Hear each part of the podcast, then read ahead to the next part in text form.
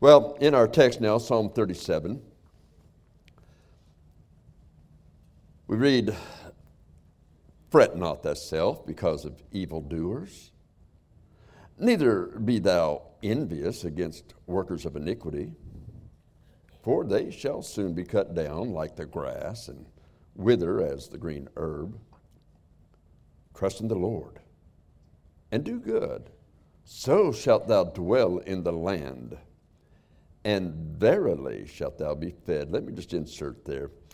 You read the Bible a lot of times, verily or verily, verily. You'd see Jesus say, verily, verily. It just means truly, truly. And when you see a verily, just understand the word is truly, but it means, hey, count on it. Count on it. Truly, truly, God's behind that. So, again, trust in the Lord and do good, and so shalt thou dwell in the land, and verily, verily shalt be fed. Thou shalt be fed. Verse 4 Delight thyself also in the Lord, and he shall give thee the desires of thine heart. Commit thy way unto the Lord. Uh, trust also in him, and he shall bring it to pass. And shall bring forth thy righteousness as the light, and thy judgment as the noonday. Well, let's have a word of prayer. Father, again, we thank you for what you did in our fish fry and cake auction yesterday. But Lord, now we're looking forward to what you're going to do in this coming week, but also in this message right now, Lord. The biggest waste of time in this auditorium today is that if your Holy Spirit doesn't uh, speak in my heart and speak through me and speak to all hearts, opening the understanding of each person and helping each one by thy Spirit to see what you want today in Jesus Christ's name. Amen. Remember, as a little guy uh, growing up, and maybe some of the older guys, I don't know if they do this to younger guys, but I, I just remember as, as, a little guy growing up, you know, you have all the guys in the neighborhood are there and wherever you live, and just different friends and all that. You get together and decide you're going to play ball. And so they have the two oldest guys or the two best players, whatever kind of ball you're playing. They begin to choose teams. They, if you're playing softball, you know, they throw the bat out there and then you go up like that and the one that gets it on top, he's the winner, so he gets to choose first. And I always wonder why, what, what's the big deal about choosing first? Because uh, then you don't have to take the last guy standing. okay? And so uh, we, we remember what that was like, but uh, we, we would do that, get together, and to choose up sides. Uh, and, and then if you are that guy, if you're younger, if you're the younger, you're the smaller guy, you're going to be the last guy chosen. And that doesn't really feel good, but you're the last guy chosen, and you know it's going to happen. But you want to play, figuring it's going to be fun, you know, play with the big guys. And hey, you get your chance to prove what you can do. But the main thing is you feel like they've accepted me. They allow me to be a part of it now.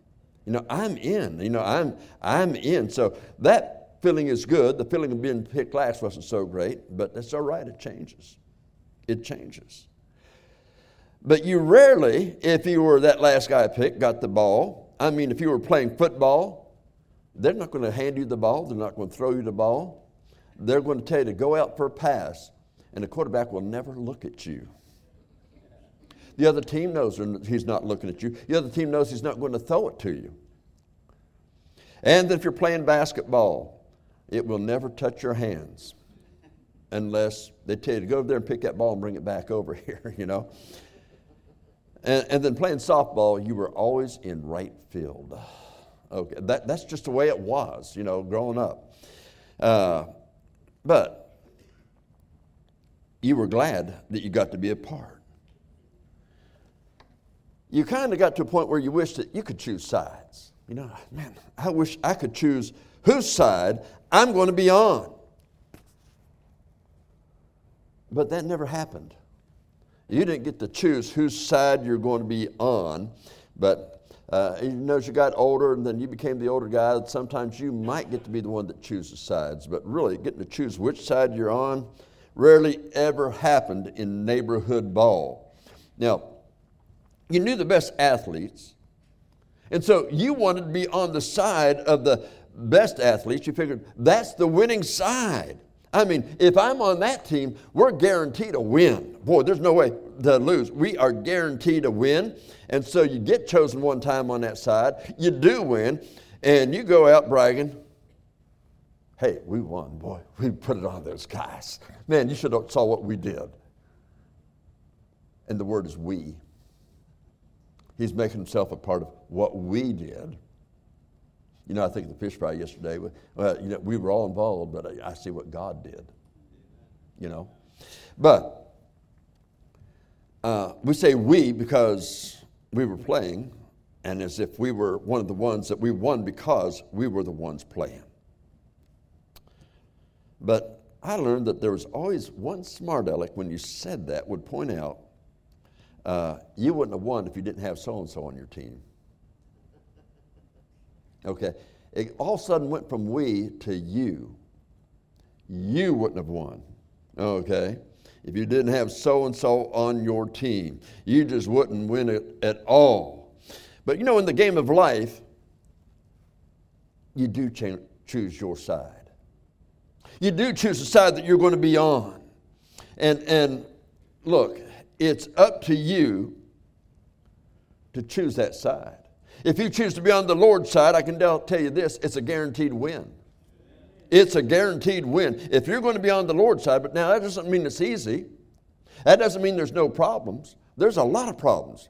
But it is a guaranteed win because it always, the win does not come until the end of the game. Okay? So in the light, the hard time, and there are hard times. I mean, you might be playing baseball and somebody hits a line drive and it hits you right on the head. Uh, you're playing basketball and somebody dunks the ball and you think that they're dunking you with it. You play football and they think you're the tackling dummy. I mean, they just really take it out, you know, and, and you get that's part of it. But you're there to win and you're there to play. But when you're on the Lord Jesus Christ side, you're on the winning side. So, Jesus Christ, that's the best side. It is up to you to assume the personal responsibility of saying, All for Jesus I surrender, all to Him I freely give. All in all, Jesus is my all in all. That's the decision you have to make. As a saved person, you need to make that decision. You're not going to ask yourself what is relevant to the world. You know, do yourself a favor sometime when you go home and, and, and read Genesis chapter 6 about Noah. The world is so wicked, it's so evil. You know, we look at our world today, we say, well, it's a wicked, evil world. Back then, it was so wicked and evil, God says, I'm going to destroy it. Okay, I'll give it 120 years and give him a preacher, but that's it. We read Noah found grace in the eyes of the Lord. That's, that's, that's one of the great things, but what I found was also great in that chapter is that Noah feared God and he walked with God. Now you say, well, why is that important? Because that whole world is wicked.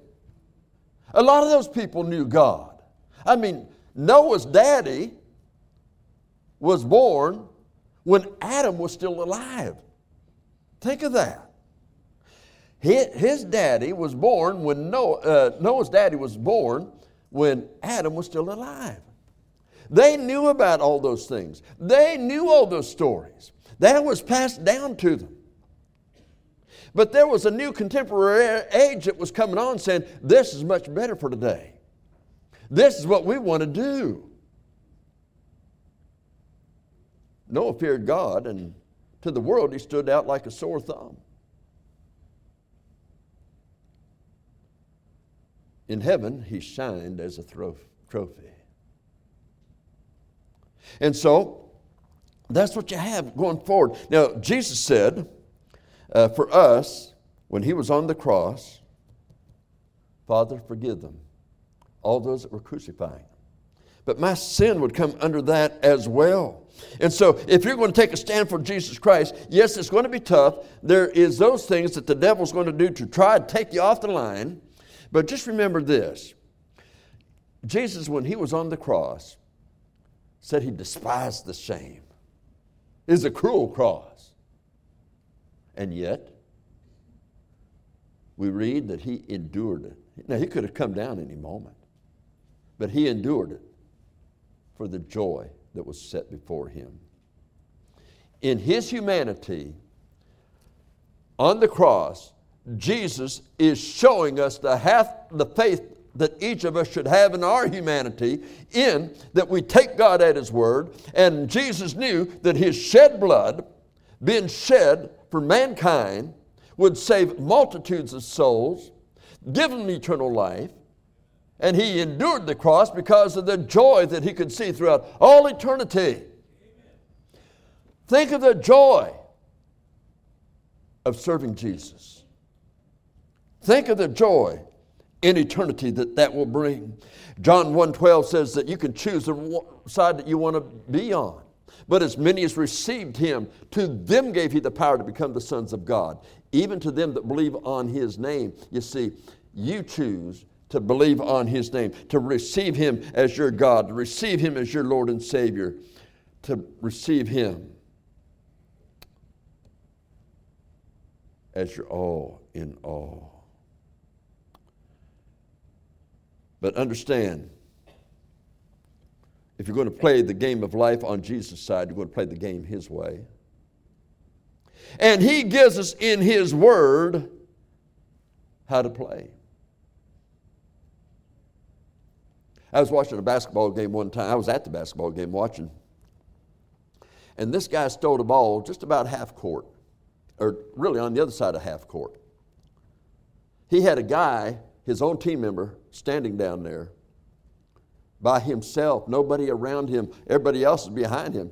He can throw him the ball very easily and he can just lay it right in. Instead, he just dribbled all the way down and he didn't make a layup. The ball went through the basket. As the other teams, the coach on his team, though, got up, called a timeout. And that guy was on the bench for a while. He wasn't a team player.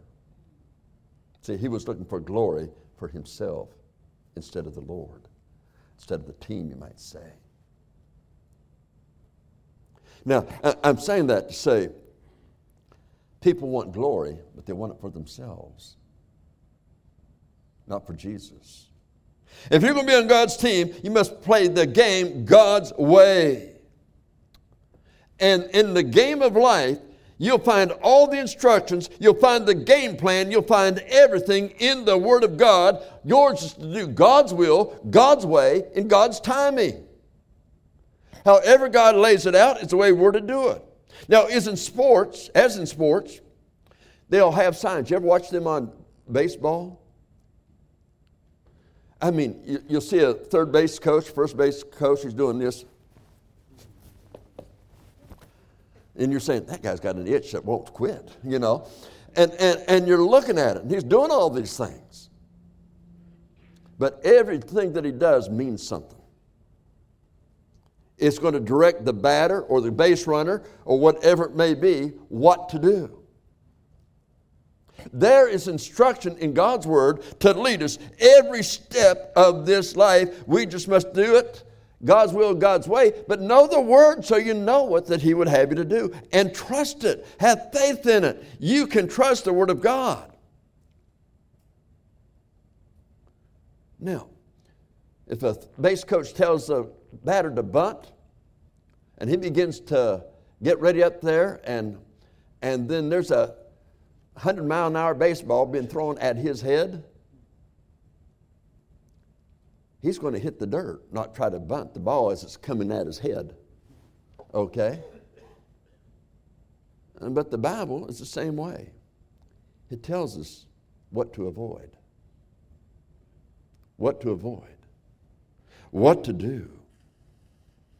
And so, again, everything must be done God's way. Why? Because when you play the season of life, at the end of the season, there are trophies that are given out.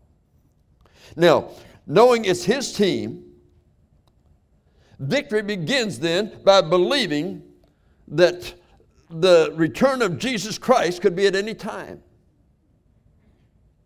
You know, that's really more important for the saved than the unsaved. Now, the unsaved, it's important for them because they're going to be left behind. And if they've heard the way of salvation, they're, they're without hope. But for those that are saved, they're caught up. They're at the judgment seat of Christ. That's for only saved people. It's not going to decide whether they go to heaven or to hell. Everyone that's saved is going to heaven is going to stay. I mean, that's our eternal home. But there are rewards that are going to be given. And so uh, you go to heaven, you're caught up to be with the Lord, believe that that could be at any moment. We even see blessing in the New Testament for those that look for his appearing. You realize even in Paul's day, they were looking for his appearing, the appearing of Christ. Now, but just like a ball season, whether it's baseball, football, basketball, at the end of the season, they always have a banquet, it seems like. And there are trophies that are awarded.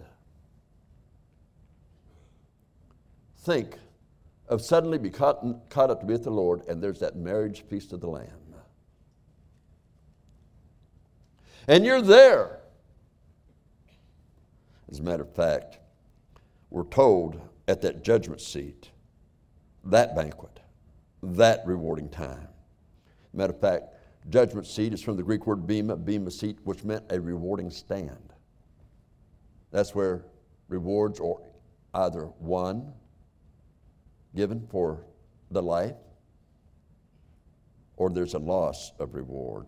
Revelation chapter 14, verses 10 11 talks about laying our crowns at his feet.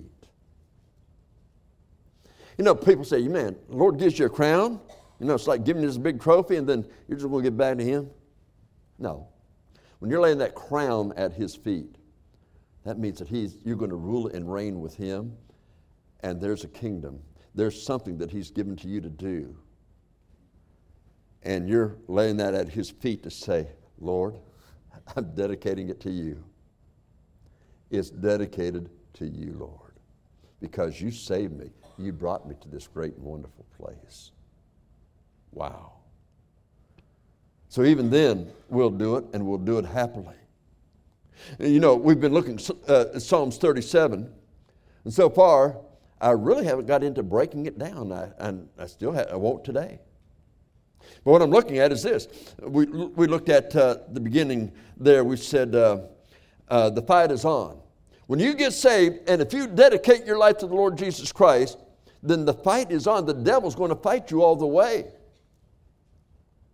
Let's imagine one of these guys out here, they're, they're an athlete, they're a high school athlete, and they're getting ready to go to college or something like that. And uh, uh, they get out there and they say, okay, look, get in this game, man. We want you, you're a great athlete, all this. We want you to get out here and play for us. And the athlete all of a sudden is saying, well, you know, those guys might, on that football team, may hit me on the other side. I don't want to get hit. Well, you know, I could get injured. Uh, all these bad things could happen. I don't think that guy's going to get a scholarship anywhere. You see, it's about self. Instead of about Christ in our Christian life, we're worried about the attacks of the devil instead of pleasing Christ. And when you do that, you're always, always, always a loser as a Christian. Because at the judgment seat, we find out they're going to count the loss. The Bible tells us in 1 Corinthians chapter 3. We looked at not only the firing line, but uh, the fight is on, but keep on the firing line. Don't quit. Don't let those bad experiences make you quit. Don't let those bad experiences make you stop. No, you keep on the firing line and, and you keep on keeping on for the Lord Jesus Christ, regardless of what. Don't ever give up. Don't quit. Yes, there are things that happen, but don't, don't, don't, don't quit.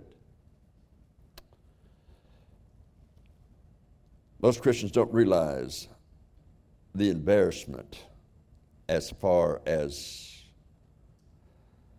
being embarrassed at the judgment seat of Christ. You know, the embarrassment there is far, far above any embarrassment that you could receive in front of this crowd today. I mean, you think of the worst thing that could happen to you in front of everybody in here today. It happens. Everybody's laughing at you, and your mind is, I'm not going back there again. I'm moving out of Ocala. Guess what? As a saved person, you're going to heaven, and the shame will be greater than that shame that you'd have for whatever it is, is that you'd imagine is the worst thing that could happen. Uh, you saw when we were shaking hands there, and I got called up to the choir, and I thought they were going to tell me quit singing with them. Uh, but um, but uh, they, said, they said, Your collar's up. I didn't know if my collar was up. And I said, Well, what's the deal? Elvis Presley did it for years. You know, but uh, I, I, said, no, no, what's the deal?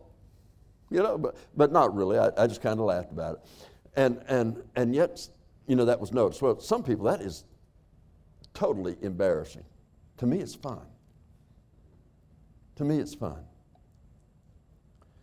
You know, sometimes I, have noticed that uh, I've watched players interviewed, boxers, I've watched uh, guys that had a one on one thing with uh, basketball or whatever.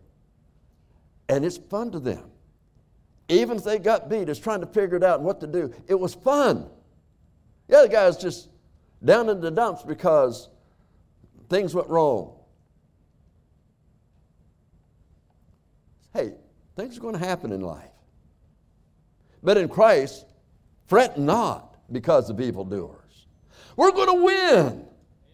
But we want you to have a trophy at the end, at that great feast. We want you, when it's time to receive the reward, to be rewarded well before our Lord. I want you to think of this in 1 John chapter 2, verse 28. Uh, where we're thinking of Jesus when he died for us and rose from the dead and what he did for us, uh, we got to realize that, hey, look, look.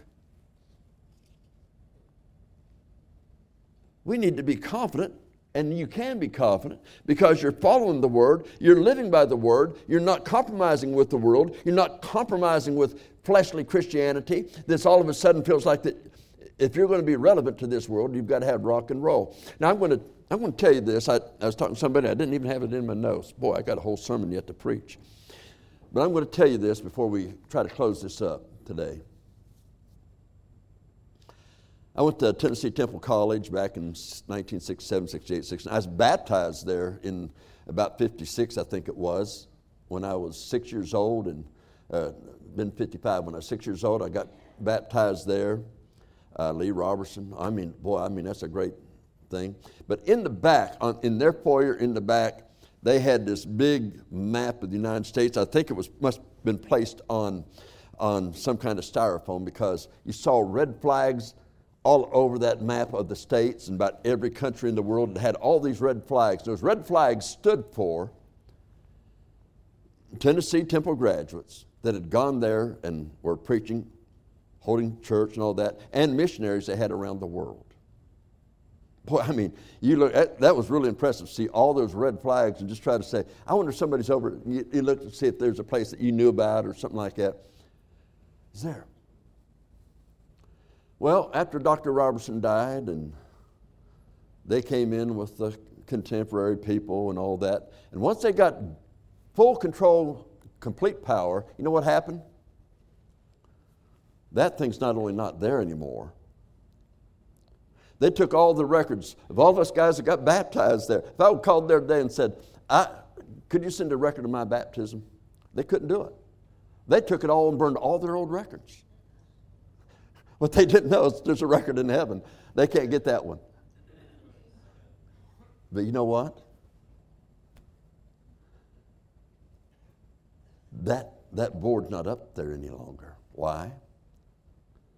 Because when we turn to the way of the world, you eliminate missions. You wonder why we don't use the music of the world in here? You know why we still stay with King James? I still think souls need to be saved in America and around the world. So that's why we do it. And so, folks, you've got to choose beyond the uh, winning side. If you want to be on the winning side, be on the side of Christ. As a Christian, decide to be on His side and, and go with the Word of God. Stay true to the Word. Don't worry about what the world's saying. Look, that happened back throughout the Old Testament. Every time that the religious world went to the left side, and, and, and that's left, isn't it? Okay, left side, when they went away from the truth, when they went from the fundamental of the Word of God, what happened? People died, they lost their nation, they went into captivity just so that their religion could be re- relevant to the world. We're not going to try, at least by God's grace, I'll do my best to prevent this church from ever being relevant to the world. I want this world to be relevant to Christ, to His Word. Because the world doesn't need to see us as they are, they need to want to be what we are. Why do I want to be what they are? They're going to hell. I want them to, on their way to heaven. I want them to know Jesus Christ is their Savior. And so, understand, we've got to walk with Him. When I think again of 1 John uh, chapter 2, verse 28, he says, And now, little children, abide in Him you know that word abide means to be at home, where you stay, your home. In your daily walk, just think, I'm walking with Jesus Christ, I'm in his house. You see, your body's a temple of God if you're saved. So abide in him. Your body belongs to him. I beseech you, therefore, brethren, by the mercies of God, that you present your bodies a living sacrifice, wholly acceptable unto God, which is your reasonable service. So I'm going to say this, I'm going to sum up right here. Is Jesus Christ, is Jesus Christ your abode?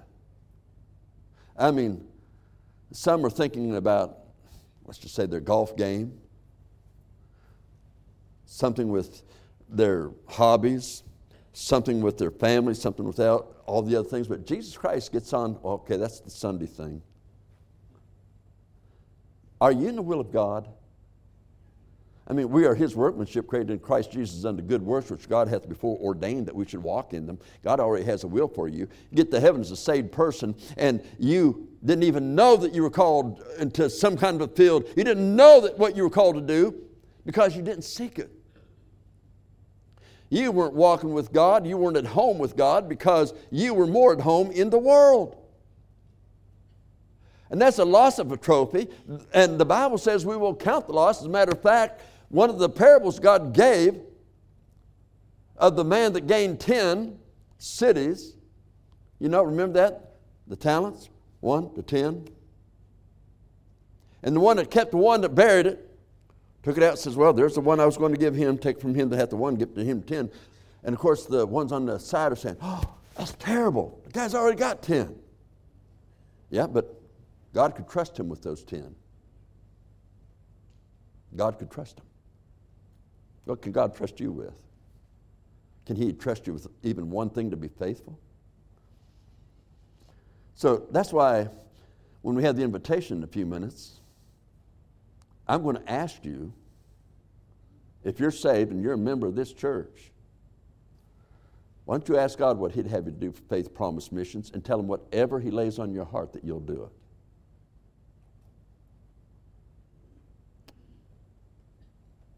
And let me tell you, you might do some of the things I did. I, I, listen, I thought that several times. One here, we was looking at something, and I, I said, we can't do that. And so I told the wife what we were going to give. She said, you can do better than that. Since she cooks, I decided I was going to do that. Not really, but she was right. The Lord used that to convince me that, yeah. I need to do what the Lord actually laid on my heart to do. What I'm saying is, is that trust God. Trust God. But on the other hand, all the stuff I've said so far means absolutely 100% nothing if you're not saved. Can you give me a Bible reason why you know that if you die today, that heaven's your home? I, I'm not asking you, well, I'm doing the best I can. No, I'm not asking you, are you doing that? Well, I've been baptized. No, I didn't ask that. Oh, I said this prayer one time. I didn't ask that. You say, well, I don't think God would.